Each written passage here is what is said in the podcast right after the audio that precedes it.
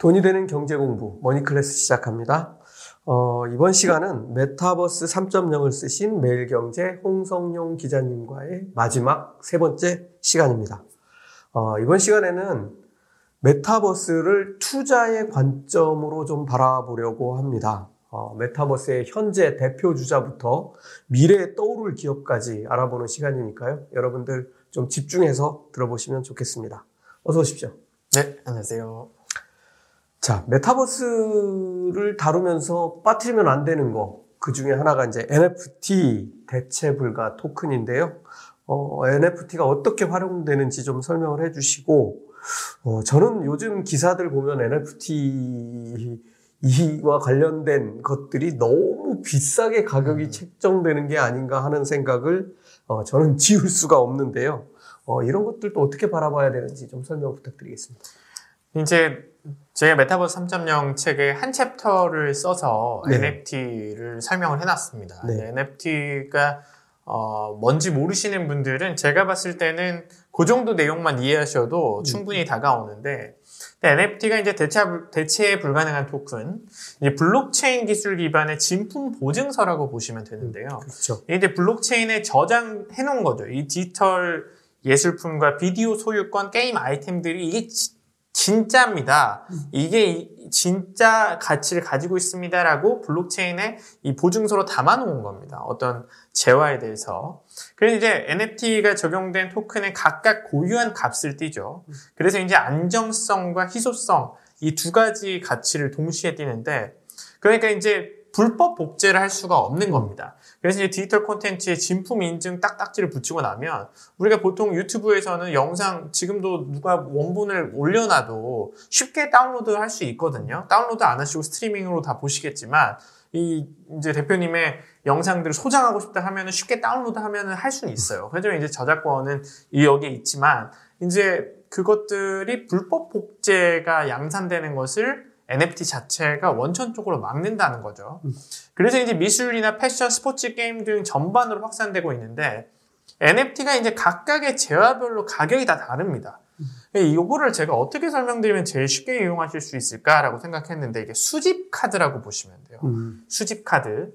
그러니까 미국 같은 경우에는 이 수집 카드 시장이 엄청나게 어, 활성화되어 있고, 뭐 엠엘비라든지 엔비에이 야구 선수, 농구 선수의 어, 특정 선수가 담긴 수집 카드가 완, 이 재화의 가치가 엄청나게 뛰는 시장이거든요. 음. 정말 이 예전에 마이너거나 아니면 이제 막 신인이었다가 나중에 대스타가 된 사람들의 이 수집 카드를, 이 초창기에 있는 수집 카드를 미리 구매를 해놓으면 이게 천차만별의 간격으로 음. 뛰는 거예요.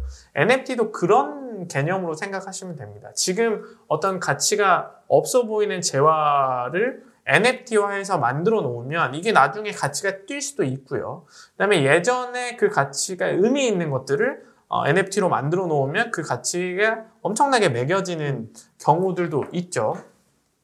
그러니까 이제 이 이게 이제 수집품의 일종이 되는 겁니다. 컬렉터블의 어, 관점에서 뛰는 건데, 이 엔에프티가 그러면 왜 떴냐? 엔에프티가 왜 갑자기 작년에 난리였냐라는 거는 이 암호화폐 붐이랑 연동되는 겁니다. 그러니까 이제 암호화폐 가격이 이천이십일 년에 올라가니까 엔에프티 붐도 이렇게 같이 음. 뜬 것이죠.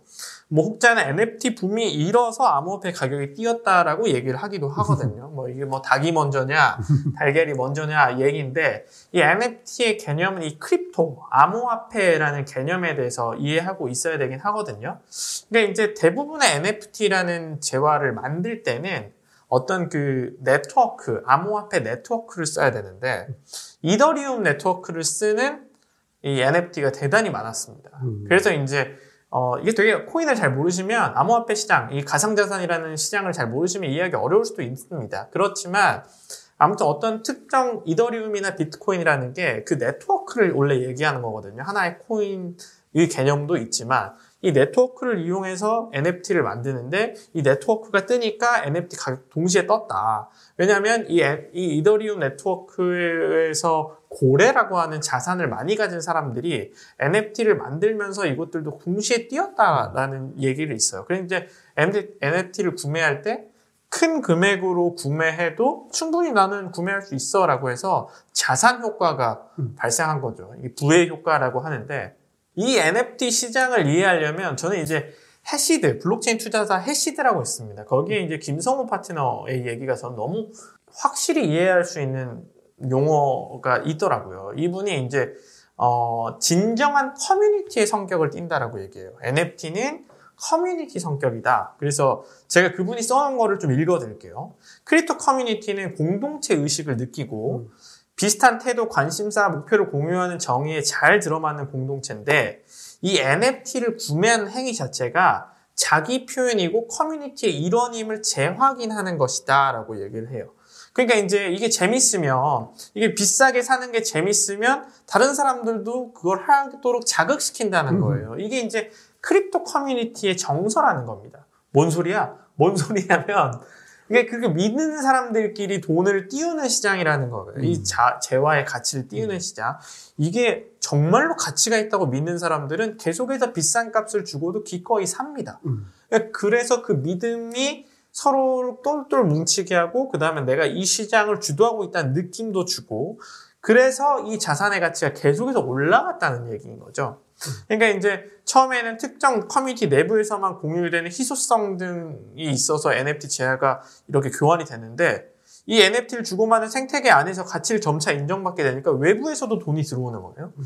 그래서 관심도가 커지고 거래 규모가 커지면 계속해서 외부에서 돈이 들어오고, 그래서 엔에프티가 돈이 된다라는 믿음이 있으니까 잘 모르는 사람들도 엔에프티 일단 좋은 거면 사고 보자, 나중에 뜨지 않을까? 라는 생각 때문에 엔에프티를 구매하는 거죠. 음. 그러니 가격이 계속 천정부지로 올라가는 겁니다. 이런 형태가 엔에프티 시장을 통칭하는 어, 어, 관심 이 시장이다 이렇게 얘기를 하면 되고, 여기서 가장 중요한 게 그겁니다.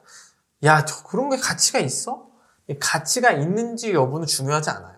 음. 가치가 있는지, 실제로 있느냐 없는 것이냐의 문제는 중요하지 않고, 가치가 있어 보인다고 믿는 사람들이 이 가치 있는 것들을 비싸게 사는 이 현실이 있는 거죠. 음. 이 현실이 있다는 것을 이해하셔야 됩니다. 음. 네, 그렇게 좀 정리할 수 있을 것 같습니다. 네. 그러니까 나는 저거, 저게 무슨 가치가 있어 라고 얘기하는 것을 비싸게 사줄 진짜 현실의 그런 시장과 음. 사람들이 있다는 얘기잖아요. 그렇죠. 이거를 이해해야 된다, 이제 이런 말씀이고요.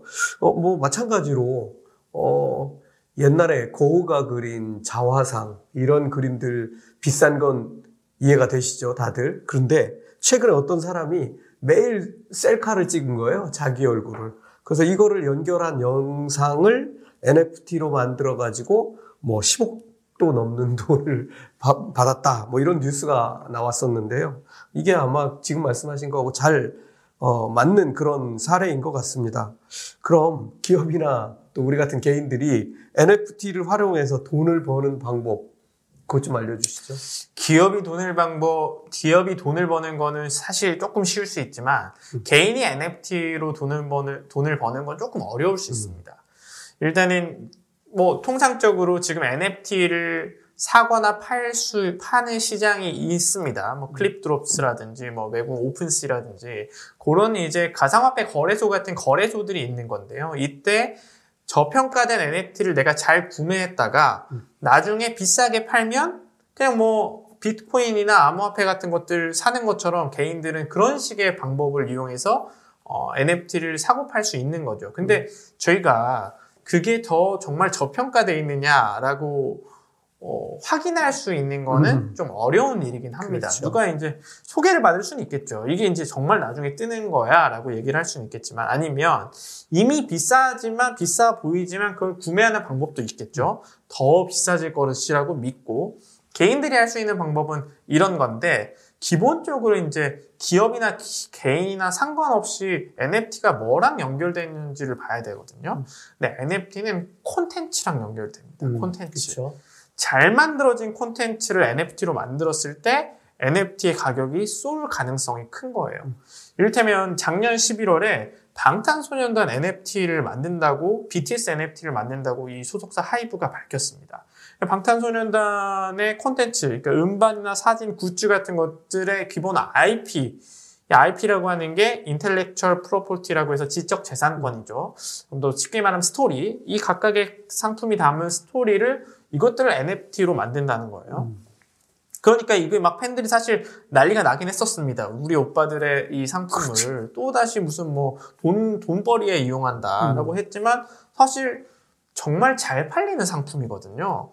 잘 팔리는 스토리고 비티에스라는 상품은 전 세계에 팔리는 스토리예요. 음. 전, 포토카드도 만들 수 있고 굿즈도 만들 수 있고 이 포토카드나 굿즈를 엔에프티화하는 거죠. 음. 그러면 이제 삼 차 저작물이 되는 건데 이것들도 지금 샀으면 지금 산다고 하면 제일 낮은 가격에 사는 것일 수도 있습니다. 그럴 수 있죠. 어, 나중에 이제 비티에스가 뭐 지금도 뭐 전 세계 탑이지만 진짜 몇십 년을 거쳐서 뭐 범접할 수 없는 거대 그룹이 된다고 하면 십 년 뒤에 자산이 이만큼 커진 시장에서 음. 이 크립토가 커져 있는 시장에서는 더 비싸게 엔에프티가 판매할 수 있는 거죠. 음. 그러니까 그런 식으로 되는 건데 그러면 일반 기업들은 메가 아이피를 만들려고 주, 중심을 어, 중점, 방점을 찍어야 됩니다. 메가 아이피, 전 세계에 팔리는 이야기, 그 다음에 내가 만드는 콘텐츠가 누구든 다 인기가 있는 콘텐츠를 만들기 위해 노력해야 된다는 거예요. 이제 카카오 같은 경우에 최근에 나 혼자만 레벨업이라는 웹툰이 있는데 그 웹툰 스토리를 어, 기저, 스토리를 가지고 엔에프티를 만들었더니 출시 일 분 만에 완판이 돼버렸어요. 근데 이제 나 혼자만 레벨업은 모르시는 분들 꽤 많죠. 그냥 카카오의 웹툰 하나입니다. 카카오 음. 엔터가 만든 웹툰 하나인데 이게 전 세계적으로 백사십이억 뷰가 나왔습니다. 우와, 대단하네요. 그러니까 백사십이억 뷰짜리니까 어, 이거 사두면 나중에는 모두가 아는 거잖아요. 그러니까 사두면 가지고 올라가는 거 아니야? 이런 생각에서 하는 거예요. 근데 근데 그 지리산 지리산 그 드라마 지리산 있지 않습니까? 망했잖아요. 어, 망한 좀 안타까운데 그 지리산의 주인공인 전지현 씨나 뭐 그런 배우들을 소재로 엔에프티를 만들었는데 가격이 만 원 수준밖에 안 된 거예요. 음. 그러니까 잘 팔리는 스토리를 만들면 만들수록 그 엔에프티 가치가 뜰 가능성이 큽니다. 그러니까 기업들도 그렇고 개인들도 그렇고 기업들은 잘 팔리는 스토리가 뭔가 있는지를 잘 발굴하거나 우리가 만들어야 될 음. 것이고요. 그러니까 개인들은 어 그런 스토리가 본인이 하려면 내가 유명해져야 되는 것인데 이름이 있거나 아니면 내가 그 유명한 콘텐츠를 만들거나 아니면 유명한 콘텐츠를 잘 포착하고 있어야죠. 음. 나 혼자만 레벨업이 실제로 가치가 있다고 믿으려면 이게 어느 정도의 세계에서 유명하고 우리나라에서 유명하니까 이걸 엔에프티를 구매하면 나중에 오를 수도 있겠다 그러면 사는 거예요. 음. 그럼 그런 방점에서 잘 팔린 콘텐츠냐? 여기에 좀 핵심을 어, 두면 될 것 같습니다. 네, 아무거나 뜬다는 그런 말씀이 아니고 정말 그 독창적이고 또 그리고 이미 시장에서 인정받는 그런 콘텐츠를 가지고 있는 곳에 투자를 해야 돈을 벌 수 그렇죠. 있다. 이런 말씀이었습니다. 어, 메타버스로 돈 버는 방법 궁금한데요. 메타버스 기업에 투자하는 거 말고 메타버스 세계에 내가 직접 들어가서 돈 버는 방법이 있나요? 그렇죠. 아니 근데 사실 돈 버는 방법도 있습니다. 근데 말씀하신 것처럼 메타버스 기업에 투자하는 게 제일 좋은 방법이죠. 음. 근데 이제 콘텐츠를 잘하는 회사를 투자하면 메타버스로 향할 가능성이 큰 겁니다. 음. 뭐 당연히 아까 방탄소년단 같은 엔터 회사, 블랙핑크를 가진 와이지 같은 메가 엔터 회사들도 걔네가 다 팔리는 스토리인 거고 아이피를 많이 가지고 음. 있는 네이버, 카카오 같은 회사, 그다음에 거대 이 콘텐츠 스토리를 가진 게임 회사들 게임 회사들도 다 스토리가 있잖아요. 네. 그러니까 엠에스가 블리자드를 그 비싸게 산 걸 수 있고요. 스타크래프트 스토리 가지고 엔에프티 만들 수도 있는 거예요, 나중에. 음. 그게 이제 투자하는 게 제일 쉬운 건데 그걸 떠나서 메타버스 자체에서 돈을 버는 방법 있습니다. 이제 내가 크리에이터가 되는 방법인데 첫 번째로 음. 얘기를 할 수 있을 것 같아요. 네이버 제페토에서 크리에이터로 활동하는 렌즈라는 분이 있습니다. 렌즈라는 분. 이분이 이제 매월 천오백만 원의 수익을 낸, 냅니다. 어마무시한 건데 이제 이분이 이제 제페토 속에서 판매하는 의상을 만들어요. 음. 어, 그래서 이제 거의 뭐 지금도 뭐 작년 말 기준으로 사십만 명 팔로워를 보유했는데 현재 백삼십만 개 가까이 되는 어, 디자인을 했다고 해요. 근데 본인 혼자 한 건 아니고 이제 팀이 꾸려줘서 계속해서 비슷하게 유사하게 나온 것들도 많지만 계속해서 제페토에 들어가는 아바타를 꾸미는 옷 디자인을 하는 거죠. 음. 그럼 이제 어, 그런 형태로 할 수 있는데 그러면 이제 이 아이템 한 개당 한 이십 원에서 이십사 원 정도 가격이 한다고 해요. 떨어지는 게. 그러면 이제 많이 팔리면 팔릴수록 매달 뭐 천오백만 원에서 이천만 원 수익 뭐 이런 거 얻을 수 있는 겁니다. 제페토 말고도 비슷한 것들 많이 있어요. 로블록스 같은 경우에도 안에서 뭔가 그런 디자인 할 수 있는 그런 것들, 크리에이터, 내가 스스로 크리에이터가 될 수 있습니다. 그러니까 그런 거에 관심이 있으시면 내가 스스로 크리에이터가 되는 방식이 있을 수 있고요. 그 다음에 이제 메타버스에서는 개발자로 스스로 활동해 볼 수도 있습니다. 음. 그러니까 로블록스 같은 경우에 스스로 방을 만들어 볼 수 있다고 얘기를 드렸잖아요. 거기서 이제 방이 흥행만 하면 일정 수익을 배분받을 수 있기 때문에, 작년에 전 세계를 히트쳤던 오징어 게임에 뭐 무궁화 꽃이 피었습니다 하는 게임을 이미 로블록스에서 팔백 개에서 천 개의 방이 만들어져 있습니다. 그러니까 근데도 돈 버는 건 몇 개 안 되겠죠? 그런 것들이 있으면 어, 내가 어느 정도 빠르게 만들어 볼 수 있는 거예요. 근데 이게 쉽냐? 그럼 다른 게임, 코딩하는 게임에 비해서는 쉽지만, 여기도 이제 처음에 들어가는 에너지는 뭐 들이셔야겠죠. 로블록스 개발자 되는 게 아무나 다 한다고 해서 아무나 할 수 있다고 하면 돈 다 벌겠지만, 또 그런 건 아닐 겁니다만, 그래도 그런 방법들을 생각해 볼 수 있는 거죠. 내가 이제 아직 학생인데, 개발 공부하고 있는데, 코딩보다 조금, 코딩을 좀 할 수 있는데, 코딩보다 쉽게 방을 만들 수 있고 돈을 벌 수 있다? 그러면 할 수 하는 거죠. 그런 것들을 할 수 있는 것이고요. 그 다음에 게이머가 돼볼 수도 있습니다. 게이머. 음. 요즘에 뭐 피 투 이 게임이라고 많이 얘기하잖아요. 플레이 투 언 게임. 음. 어, 그래서 직접 들어가서 뭔가 채굴 하거나 뭐, 예전에는 이제 아이템 같은 것들을 획득하면 게임에서 디아블로나 뭐 엔씨소프트 리니지 같은 데서 게임 비싼 게임 아이템 있으면 그냥 커뮤니티에서 지금 실제로 현금 주고 뭐 어, 거래하기도 했죠. 그래서 뭐 레벨이 높거나 좋은 아이템들을 뭐 억에 거래됐다고 하거나 막 이런 얘기도 있었는데, 그건 이제 사실 현실 세계에 있는 거지만, 요즘에 이 메타버스 플랫폼들은 거기 안에서 채굴한 돈이나 화폐를 이 가상화폐, 가상자산 거래소에서 환전이 되는 경우들이 꽤 있습니다. 그러니까 그런 게임들, 위메이드 같은 경우에도 뭐 국철이라고 하는 거를 뭐 채굴해가지고 전 세계인들이 난리가 난 거고, 근데 위메이드가 그런 게임을 만들어서 한다고 하니까 위메이드 주가가 뭐, 뭐 올랐다 내렸다 하지만 엄청나게 쏴, 쏜 거죠. 그렇게 실제로 근데 게이머가 돼볼 수가 있습니다. 나중에 환전이 다 되니까요. 보면은 필리핀 같은 경우에는 엑시 인피니티라는 게임이 있는데, 엑시 인피니티가 무슨 이 플레이 투 원 게임, 피 투 이 게임의 대표적인 건데, 뭐 특정한 광물을 채집하는 것을 넘어서 캐릭터를 대여가 가능해져요. 이 캐, 그래서 캐, 대여한 캐릭터로도 무슨 채굴을 할 수가 있습니다. 이 필리핀에서 이미 어, 매달 이용자들이 매달 벌어들인 돈이 막 거의 백만 원 수준인데, 이 백만 원 수준은 국민 평균 소득보다 높아져 버렸대요. 그러니까 여기서 엄청 애들이 게이머가 돼서 메타버스 돈을 버는 거죠. 뭐 크리에이터가 되거나 개발자가 되거나 아니면 뭐 그렇게 게이머가 되는 방법, 음. 그런 것들이 이제 메타버스 그 자체에서 돈을 버는 방법이고, 저희도 책에도 열심히 설명해 놓은 부분입니다. 예. 어, 우리가 일, 이부에서 이제 나스닥 대표 기업들, 어, 음. 뭐 메타버스에 진출한 대표 기업들 알아봤는데요. 어, 해외에 상장한 어, 숨은 우리가 잘 모르는 대표적인 메타버스 사업을 하는 그런 기업들, 지금 뭐 로블록스를 비롯해서 지금 뭐 마이크로소프트, 애플 많이 알아봤는데, 이런 애들 빼고 좀 우리가 눈여겨봐야 할 회사들 소개를 좀 부탁드릴게요. 그래도 제가 소개를 하려면 이 어느 정도 괜찮은 회사여야 되니까, 제가 이제 보니까 저는 엔비디아. 네, 엔비디아. 엔비디아. 엔비디아도 뭐 이제 해외 주식 하시는 분들, 미국 주식 하시는 분들은 모를 수가 없는 회사긴 한데, 그렇죠? 저는 엔비디아가 메타버스 시대에는 거의 뭐 아까 제가 일부에서 메타 정말 무서운 회사다, 페이스북 엄청 무서운 회사, 얘네가 다 먹을 것 같습니다 라는 톤으로 얘기를 했는데, 음. 엔비디아도 거의 비슷한 정도의 핵심 에너지를 가진 회사입니다. 그러니까 음. 엔비디아는 빅테크 기업이라고 하면은 이 판 기업에 들어가는 기업은 아니죠. 근데 이제 이미 어, 가장 유망한 전 세계 반도체 회사예요. 음. 이제 뭐 대만의 티에스엠씨를 꺾고 전 세계 일 위 반도체 기업이기도 하고, 근데 이제 엔비디아의 젠슨왕 대표가 이천이십년 십일월에 자신의 회사 행사에서 우리는 메타버스 시대를 살고 있다라고 메타버스를 얘기하면서 메타버스가 음. 쓰이기 시작했거든요. 이 단어가. 뭐 천구백구십이년에 소설에서 스노크래시라는 소설에서 메타버스라는 용어를 처음 썼지만, 최근에 이 용어를 붐업시킨 게 바로 엔비디아입니다. 음. 근데 엔비디아가 하는 게 뭐냐면, 얘네는 좀 현실에 맞닿아 있는 가상 플랫폼 뭐 이런 게 아니라 디지털 트윈이라고 하는 전략을 쓰고 있는데요. 디지털 트윈이 뭐냐면, 그러니까 현실 속에 쌍둥이를 만들어 놓는 거예요. 그리고 이제 가상 공간을, 쌍둥이 공간을 마련해서 여기다 실험을 다 해보는 거예요.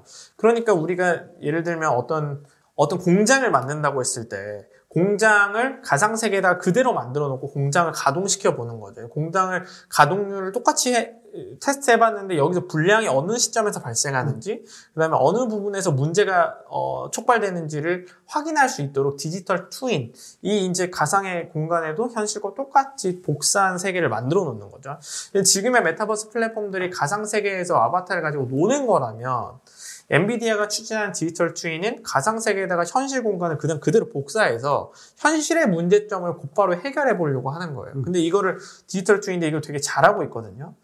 스웨덴의 통신장비회사 에릭슨이라고 있는데 이 엔비디아의 이 가상현실 세계 디지털 트윈 플랫폼 옴니버스라는 걸 이용해서 이 도시 전체를 디지털 트윈으로 만들었어요. 음. 스웨덴 어떤 특정 도시 전체를 만들어서 이게 이제 통신장비 업체니까 어디에 통신장비를 배치하는 게 가장 효율적인 에너지 정책을 쓰는 거고 우리가 비용을 줄일 수 있는지를 테스트를 해보는 거죠.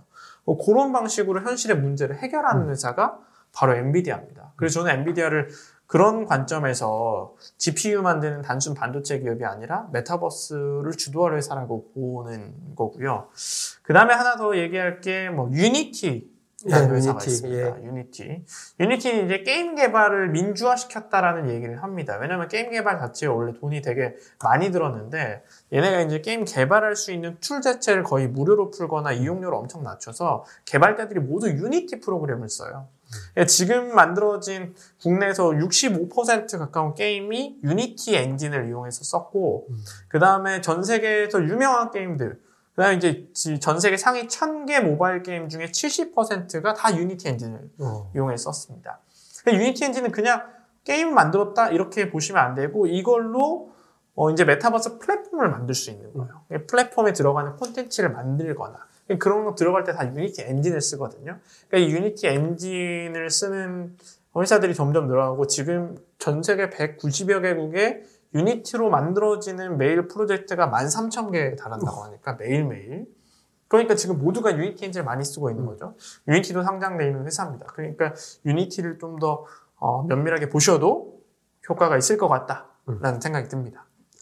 예, 알겠습니다. 갑자기 이제 우리나라도 궁금해지는데요. 우리나라 뭐 상장한 회사도 있을 거고 상장하지 않은 회사들도 있을 텐데 어, 상장한 회사 중심으로 좀 몇 군데 소개 좀 해주시죠. 아, 뭐 상장 회사 중에 제일 만만한 메타버스 회사는 뭐 네이버죠, 사실. 음, 네이버. 네이버는 제페토라는 플랫폼, 아시아에 있는 메타버스 플랫폼, 미국에 로블록스 있다면 한국에는 제페토가 있다. 이 말이 바로 나오는 거고요.